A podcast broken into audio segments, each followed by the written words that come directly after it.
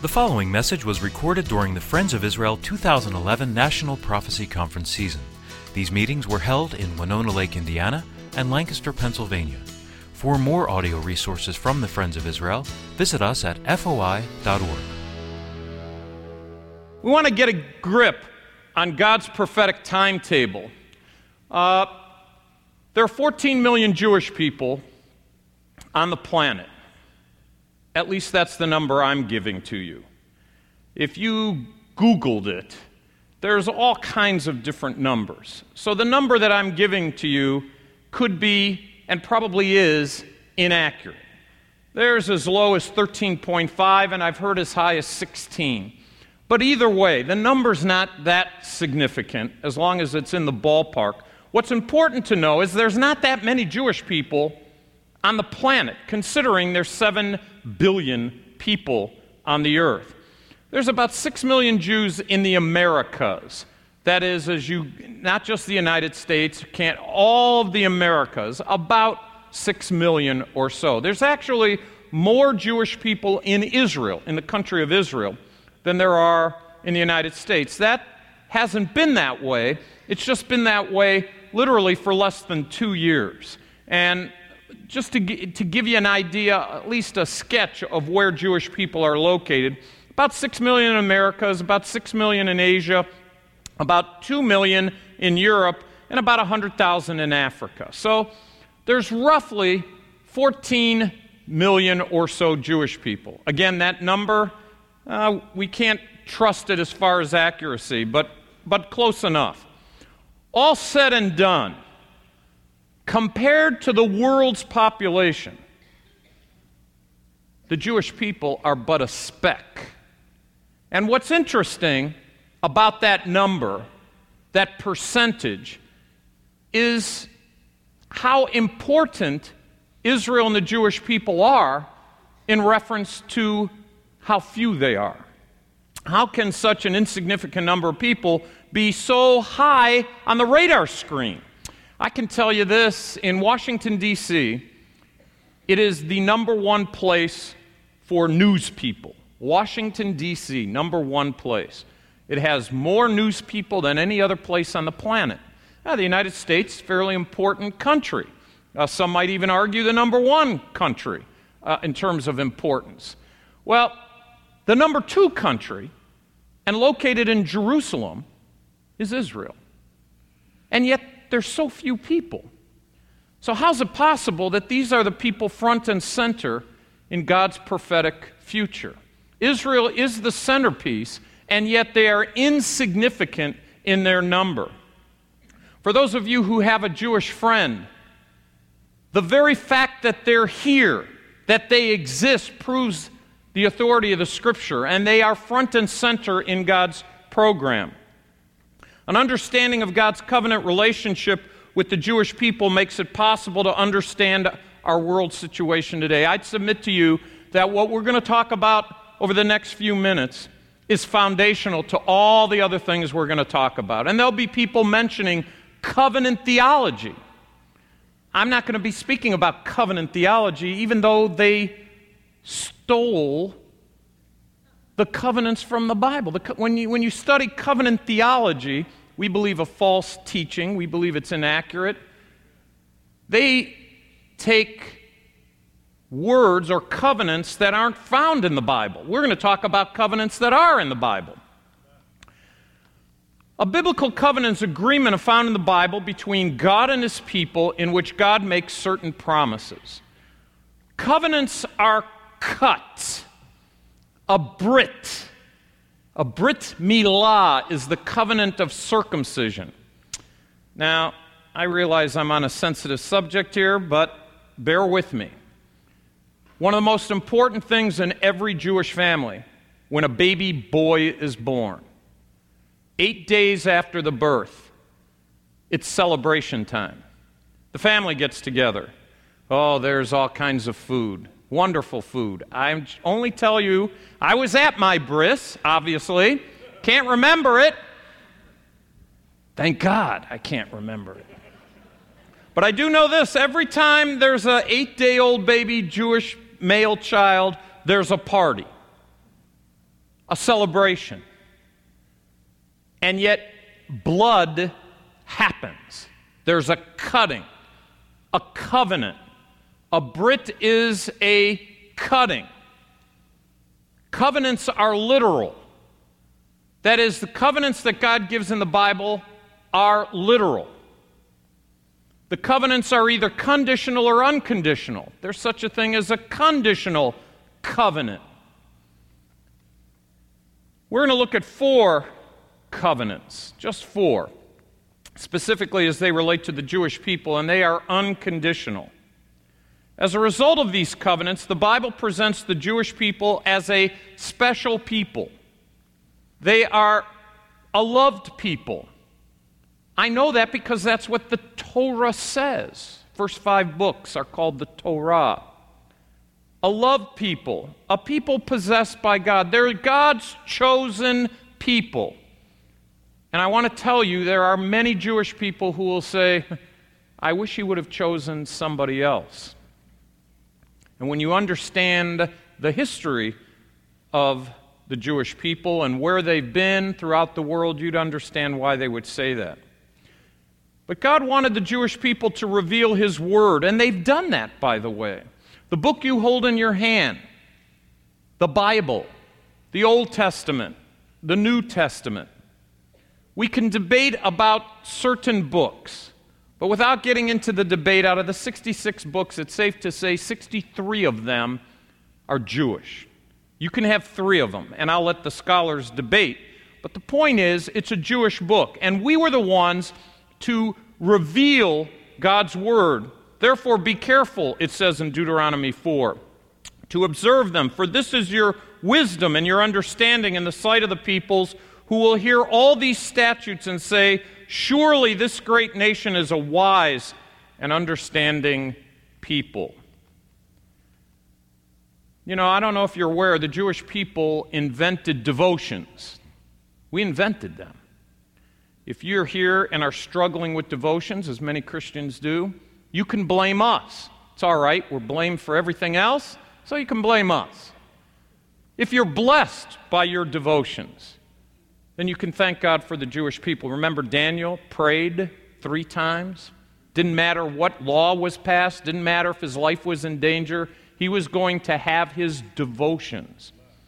I can tell you that for observant Jews, first thing they do when they wake up in the morning is they'll get their phylacteries. They will recite the Shema, Hear, O Israel, the Lord our God, the Lord is one. They will recite it, they know it by heart. It is their daily statement of faith back to God. We're to manifest His name Isaiah chapter 43 This people I form for myself, they shall declare my praise. In Genesis chapter 12, in the first three verses, God calls Abraham to leave his country, to leave his kindred, to leave his father's house. Abraham was 75 years old. I'm looking out in the audience. Some of you are approaching Abraham's age. Some of you have seen it and it's in your rearview mirror. Either way, 75 years old, person's been around a little while. They have roots. And in Genesis chapter 12, God spoke somehow to Abraham. We don't know how. But I do know this that when God spoke to him by verse 4, Abraham was ready to go. That pass- those passages of Scripture have always caused me to think and meditate on them. Because I remember one of the hardest moves I had to make was with four teenagers. That's the reason I have this halo on the top of my head. I had four teenagers at the same time. And when we had to move, I was told more than once God can call you, but He hasn't called us. So it was a hard move. And I know that the roots go deep into the ground.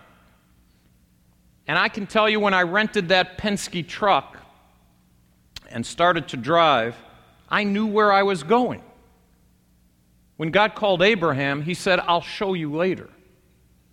Abraham's a man of faith, but God spoke to him, and he left everything he knew to go to a place that God would show him. And Abraham obeyed. He did what God told him. And by doing that, God was going to provide a land for him. As a result of his faith, he left, he listened. God would show him a land and grant him a promise of a land. All the land which you see, I give to you and your descendants. Abraham is promoted as a result of that. God is the best marketer there is. So Muslims call him father, Jewish people call him father, Christians call him father. His name is great. As a result of his obedience, God would deliver on that promise.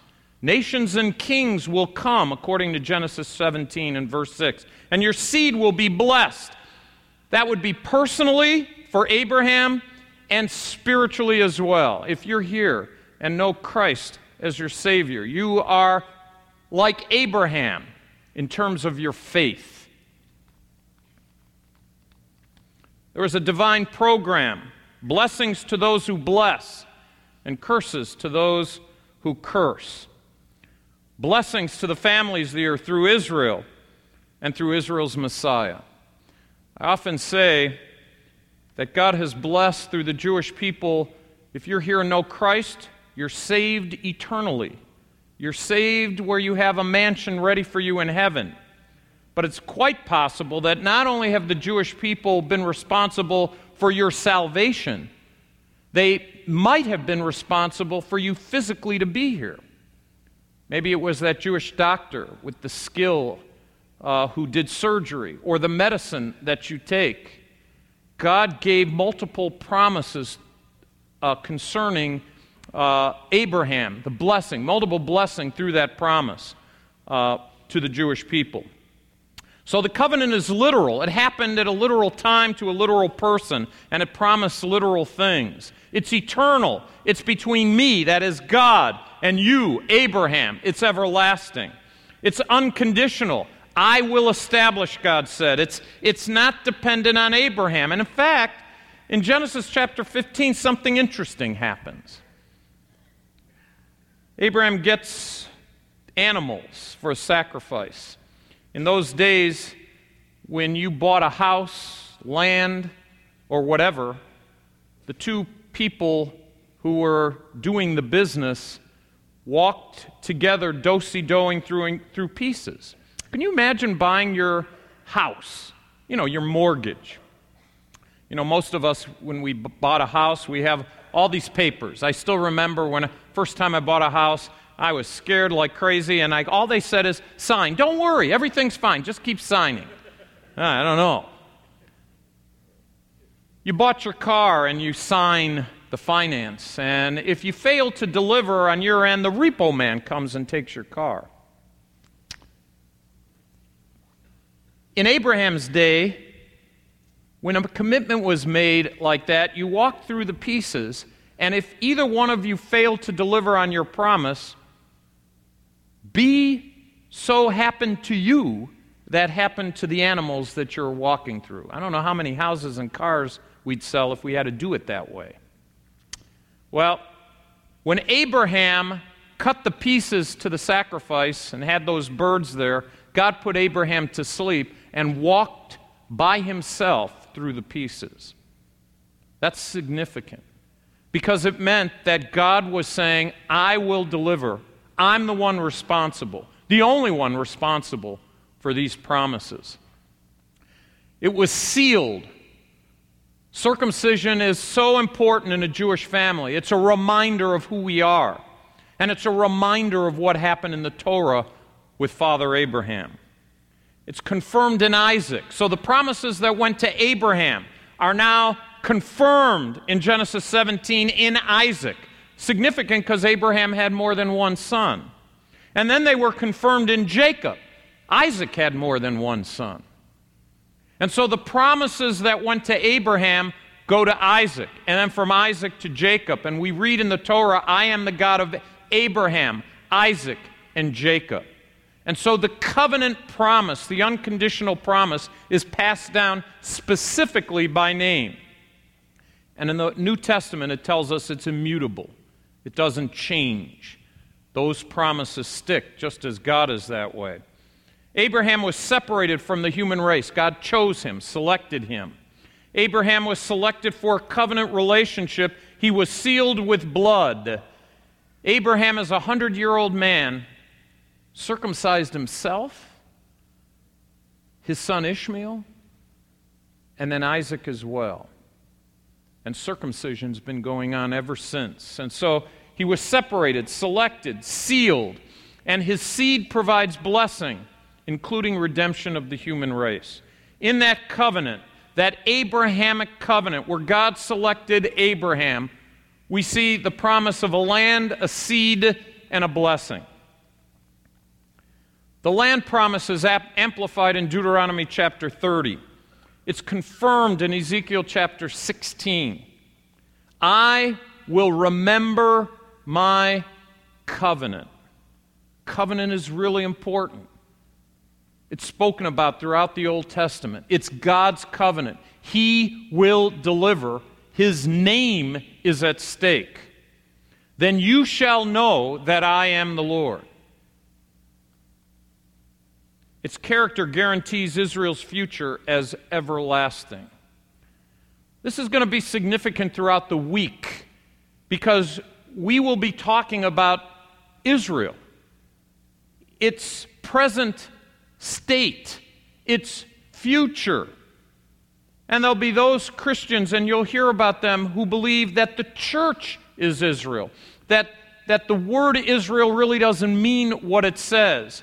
And yet, the Bible tells us that God's character is at stake, His name is at stake, and that these promises were passed from Abraham to Isaac to Jacob, who had 12 sons, had his name changed to Israel, and those 12 sons become the 12 tribes of Israel. Its future is fulfilled in Matthew chapter 25, a kingdom chapter, talking about how did you treat my people when they were hungry and thirsty? Literally hungry and literally thirsty, a real literal people. How did you treat them? Those are my special people. The Davidic covenant found in 2 Samuel chapter 7. It amplifies the seed promise of the Abrahamic covenant.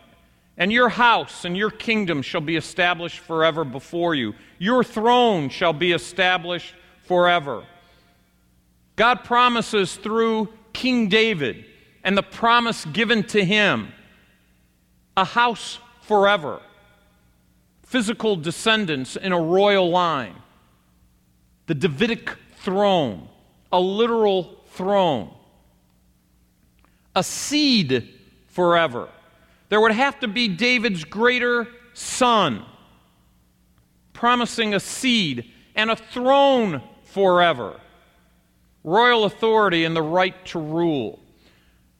These covenants, this specific one and the other ones, are all spoken about in theology today. And there's different church groups who adopt a theology based on how they interpret this. And so there's some local churches today that believe Jesus is sitting on David's throne right now in heaven. Well, you got to be able to discern is that possible? Is that true? Well, if you understand these to be literal and physical, then wait a minute. David's throne has to be on the earth. And so, respectfully, we would disagree with the church that holds to something like that. And it wouldn't be complicated because we're talking about a throne from a person who was on the earth, who was a king and there's certain promises given to him. A kingdom forever. So you say, well, wait, we're not in a kingdom now. There is no such thing as that kingdom. And I would agree. But you're going to hear messages later on this week that will talk about a kingdom and a literal king, David's greater son, a future kingdom. I've made a covenant with my chosen, Psalm 89 says. I've sworn to my servant David, Your seed I will establish forever and build up your throne to all generations. I have sworn unto David, I will establish forever. The character of the Davidic covenant, it's unconditional. It is physical, earthly, according to 2 Samuel. It's reaffirmed after Israel's disobedience in Isaiah chapter 9. By the way, a prophetic passage that helped me and many Jewish people come to know Jesus as the Messiah, the King, the future King on the earth. It's confirmed by an oath. In Psalm 89, verses 3 and 4, I've made a covenant with my chosen forever. I've sworn to my servant David, Your seed I will establish forever. Our hope is for an earthly kingdom. There's need for a literal national state. In 1948, I'm sure there were Bible believing Christians who were very excited. Some of you were alive at that time. And what you witnessed and saw firsthand was God's word coming to life. A promise that was given, you were able to see realized. There's messianic expectation in something like that. If you were to go to Israel today, you would meet very observant Jewish people who believe we're on the cusp of the kingdom. The new covenant in Jeremiah chapter 31. The provision of the new covenant is that the word is going to be in their heart. They will know God. This is given to Israel. It's different than the Mosaic covenant where the word and the law are something followed external. This is going to be internal. They will know God, they will be forgiven of sins. The house of Israel and the house of Judah is part of party of that covenant. The, it benefits nations who will worship in Jerusalem. In the future kingdom, there will be 10 Gentiles grabbing the skirt, the clothing of a Jewish person, and want to worship in a literal place, with a literal temple, with a literal kingdom, a king on a throne. One nation in the land, one king over them. Nations will know that I, the Lord, sanctify them, Israel. How many of us know that passage and maybe even the song that might accompany it in Ezekiel chapter 37? When it talks about dry bones coming together, bone upon bone, and then flesh. I still remember after just uh, back in the year 1977, uh, just two years old in Christ, coming to a Friends of Israel summer program in Atlantic City, New Jersey. And there in the library of the home that we stayed in were some commentaries dated right around the 1900s. And commentators reading the passage, talking about the bones coming together, saying Israel's going to become a nation. Now, reading that in 1977, great. But to write that at the turn of the 20th century, when Israel was mostly a malaria infested swampland, would be very difficult. Be easy to label such a person a wacko. No different than today when people take God at His word. It's significant that more and more Christians are being marginalized as we take God's word literally. It was then, and it is today. The contrast of the new covenant with the Mosaic covenant, as we said, internal is not external in Jeremiah 31 32. The comprehensiveness of the new covenant, they all shall know me. You know, the Apostle Paul in Romans chapter 11 and verse 26 says, All Israel will be saved. There's never been a time in Israel's history, ever, where all Israel is saved. You know, there's a joke amongst us. You get two of us together, you get three opinions, and that's a conservative estimate. to get more than a few Jewish people to agree on a particular topic is quite a feat. And if you begin to talk theology or politics in a room full of Jewish people, well, that's why the Yiddish word oy vey was invented. But I'm telling you, there will be a day, contrasted to Exodus chapter 32 when Moses came down from the mountain. Jewish people were sinning. And Moses asked this question to his own people Who's on the Lord's side? Who's on the Lord's side? Man, after 10 plagues, splitting of the sea, certainly everybody's on the Lord's side, right? Wrong. One tribe out of 12. One tribe out of 12.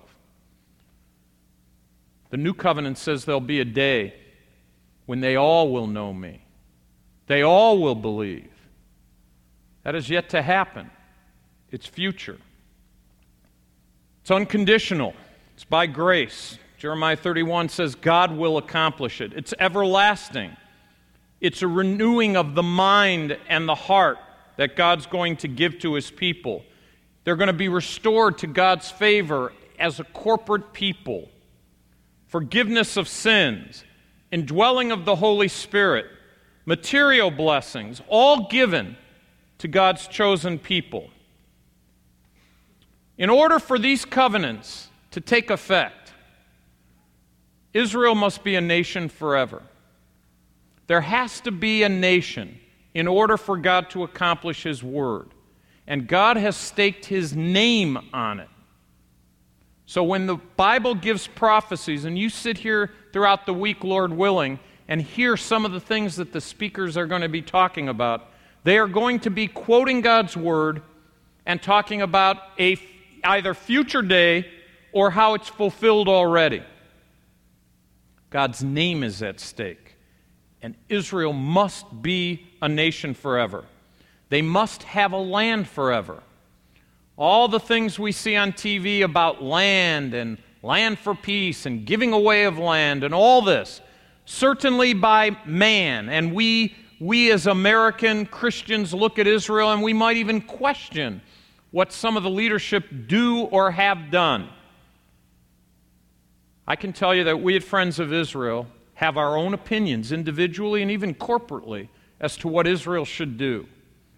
But we stand unconditionally with Israel as it relates to the promises that God has given to her. And so if the government does something that we might disagree with, okay, we stand with Israel. We might disagree, but we stand with Israel. I have had the privilege of going on a number of trips, and usually the question the guide gets the most is, Why are you giving this land away? And I'll often stand up, it puts the guide in a bad position, and I'll say, How many of you have children? Uh, you know, people, grandchildren. How many times can your family take being hit, literally, where you lose loved ones in war? It's true that some decisions in Israel are made simply because of a hope, a little hope. How much blood can be spilled? And so, I'm not telling you all we always agree, but I am asking you here we are in America, mostly safe every day when our kids go off to school. We know they're coming back. It's not that way in Israel. They've got fences, they've got soldiers, they've got every day is a day they don't know what's going to happen.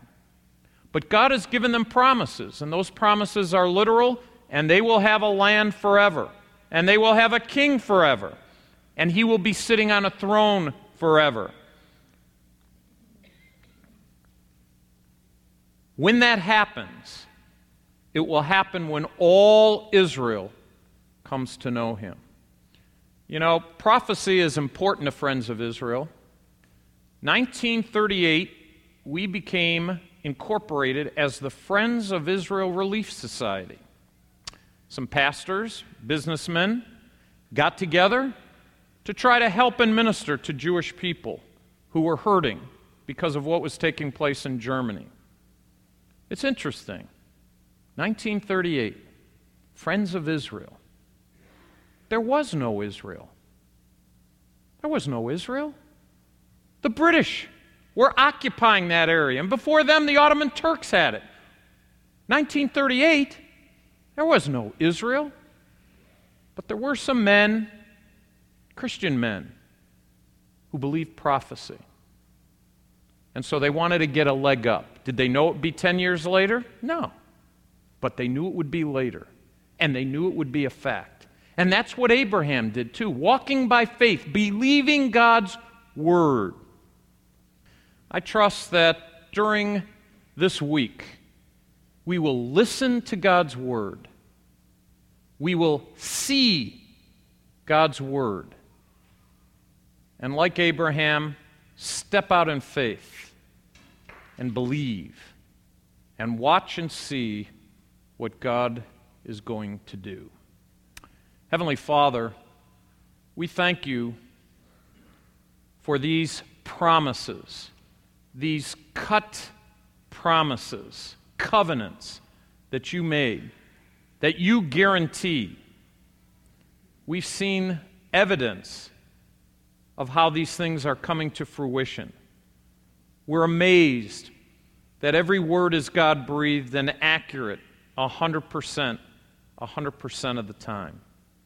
And Father, as we look at Israel as a barometer, help us to be encouraged in our faith as you give us promises that we can count on. In Jesus' name, amen.